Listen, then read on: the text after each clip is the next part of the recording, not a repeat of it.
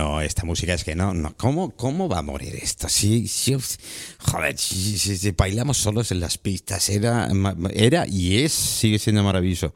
Existen las discotecas, chicas. Existen. No, acercaros un poquito más al micro, por favor. Existen, existen. Y además te puedo decir que este tipo de música le encanta a los niños pequeños. Hombre, o sea, no va a morir nunca. Eso de pagar saltos y botes y mover todo el esqueleto Eso. no se puede hacer eh, con depende qué tipo de música. Mira que yo soy amante de la música absolutamente casi de todo, menos un género. El reggaetón. El reggaetón. ¿Vale? Todo lo demás lo admito. Desde lo más clásico hasta lo más gregoriano, hasta, hasta lo que tú quieras. Reggaetón no hay manera, chicas, no hay manera. E- Eso es que lo has practicado poco. O sea, Paloma, no me piques. O sea que tú no sabes perrear. Mm, eh, Manolo no aprendía a perrear. Yo no, no perreo, berreo. ¿Vale? Eh, y cuando berreo, eh, Lucía, ya sabes lo que hay. Bueno, eh, yo voy a soltarlo tal cual. ¿eh? Es eh, Paloma de la Cruz.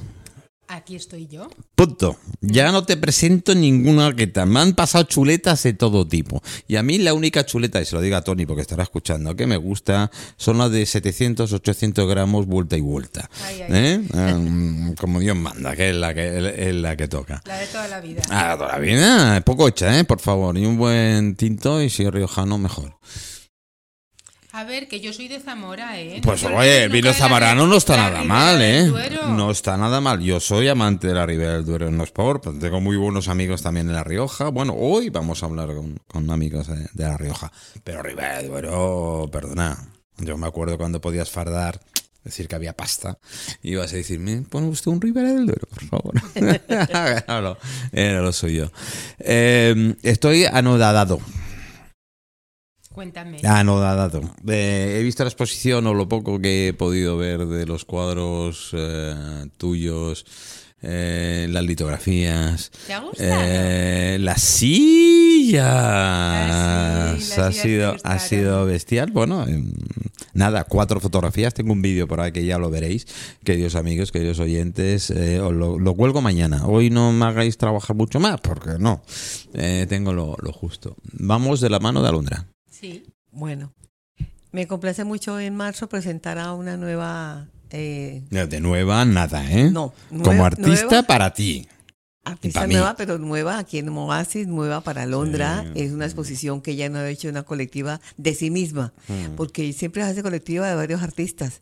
Y esta vez logré hacer colectiva de un solo artista.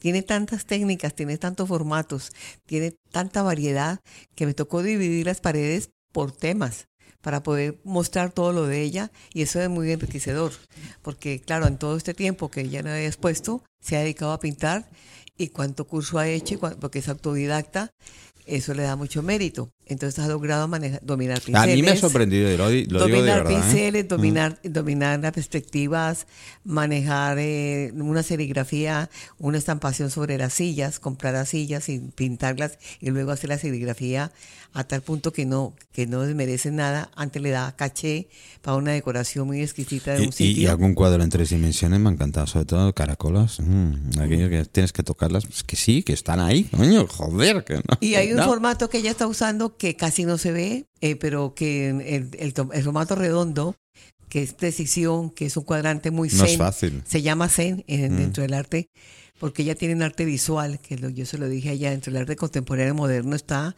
lo que llamamos la pintura visual, que es, es esa calidad que ella tiene.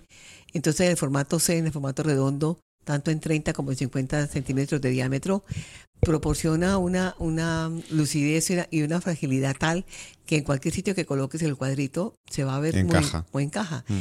La coloqué el sábado y hoy lunes las primeras personas que llegaron, a mí mismo, sepárenme estos dos, porque yo no los quiero llevar. Y yo, no, la exposición va a estar un mes, te- tengo que dejarla. Entonces se lo puedo separar.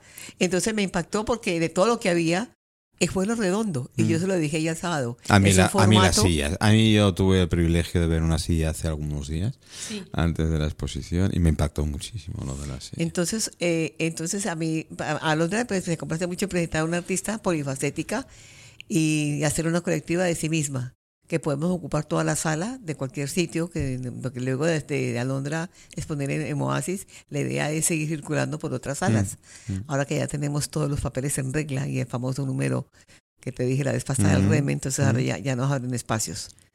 Esperemos con el cambio de gobierno cómo nos va a ir en esas solicitudes. A ver, Paloma, em, pregunta obligada. ¿Qué te viene a la imaginación cuando... mm, ¿Qué quieres? ¿Lo, ¿Tú lo ves? ¿Te pones un objeto delante y ves lo que hay dentro del objeto? ¿O ves que ese objeto se puede transformar? ¿O ves que ese lienzo... La realidad se va transformando, igual que se va transformando nuestras vidas, eh, igual que nos vamos transformando nosotros.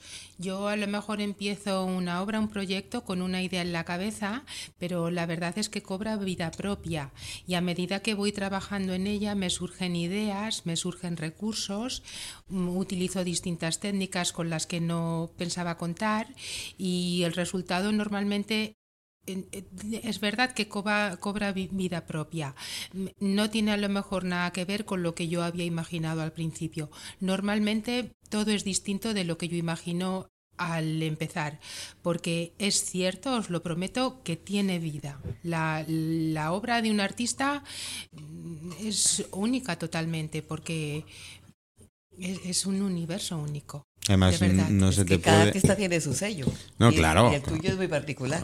Claro, eh, primero cada artista tiene su sello, el segundo es que tú no te puedo, yo no te puedo, al menos no me atrevería, evidentemente, pero catalogarte en un estilo determinado y en un- no, es imposible, yo, vamos, por lo poco que he visto. Porque me gustan muchas cosas y me gusta, me gusta mucho aprender y me gusta mucho probar mm, distintas cosas y experimentar. De todas las cosas que yo he aprendido, a lo mejor me han enseñado una técnica cualquiera y yo no me conformo con aplicar esa técnica, sino que dentro de esa técnica i- intento aprenderla, intento sacar el máximo partido de lo que me enseñan, pero además intento desarrollarla y, y experimentar con esa técnica mm, lo máximo que me da la imaginación siempre. Mm, Me gusta experimentar. Qué bueno, qué bueno. La verdad es que a mí me impactó, ¿eh?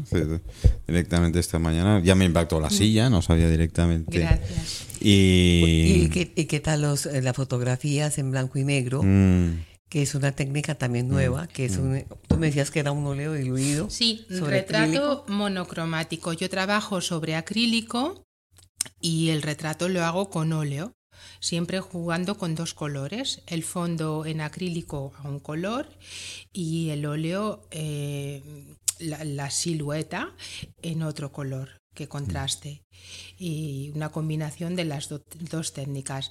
Pero yo no estoy muy introducida en el mundo del arte porque me he dedicado siempre como le expliqué a Lucía, al mundo de la moda, eh, mi profesión ha sido siempre otra. Dentro del arte está la moda. Sí, también, pero es, es distinto.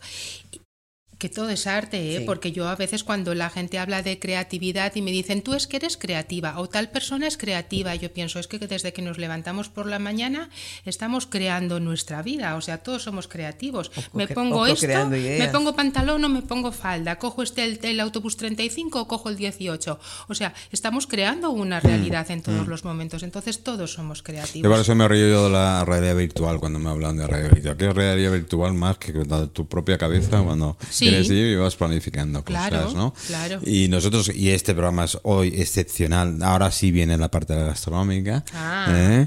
Eh, tengo que decir que la cocina para mí es creatividad absoluta. Es efímera, es por desgracia, bueno, o por suerte.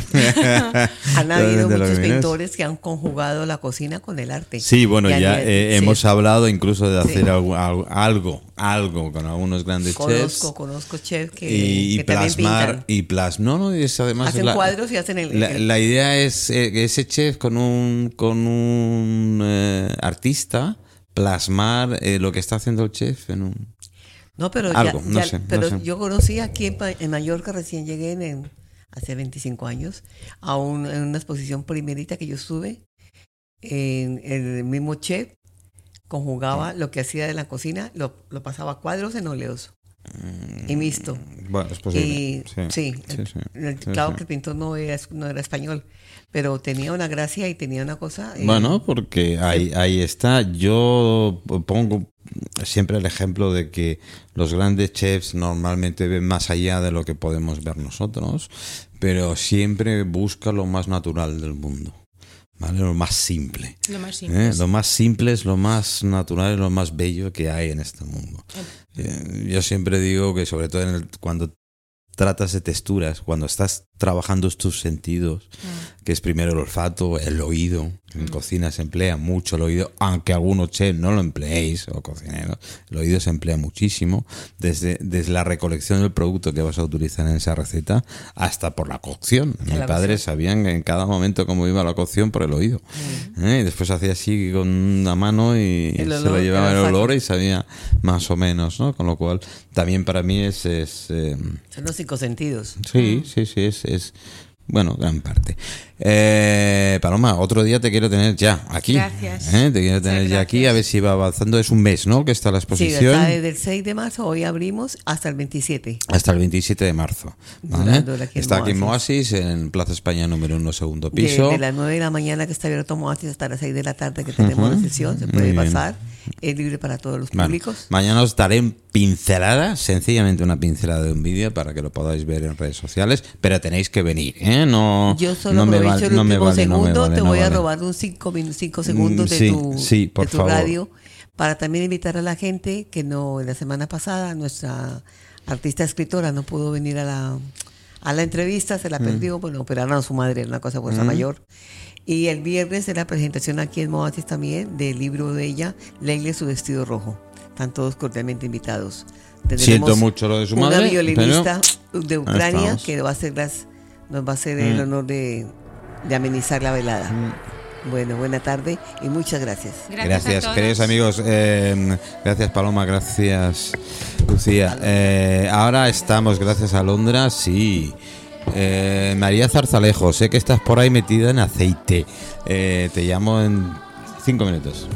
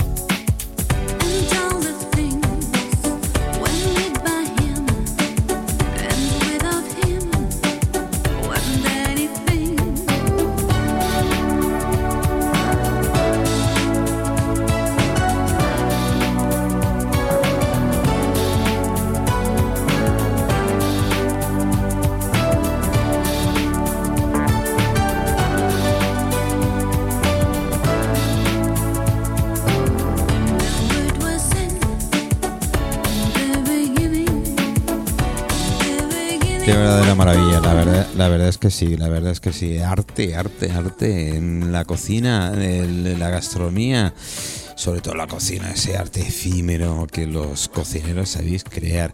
Mucha gente que me, me dice, bueno, que no, hombre, siempre hemos aclarado el tema de los chefs. Los chefs sí, sencillamente son los ejecutivos de la cocina. Todo lo demás son cocineros, como dicen mis grandes amigos. Y os quiero muchísimo. ¿Sabéis que vamos a poner un proyecto? Bueno, vamos, no, estamos poniendo un proyecto en marcha. Delicioso. Delicioso, delicioso. De la mano de Mireshaw, y yo os lo digo. ¿Y qué es delicioso? Bueno, pues es ese vértigo, ese vértigo de felicidad, ese vértigo de felicidad de saber que existen tantas cosas por probar y por conocer. Os iremos eh, diciendo, os dejo música y llamo a María Zartalejos.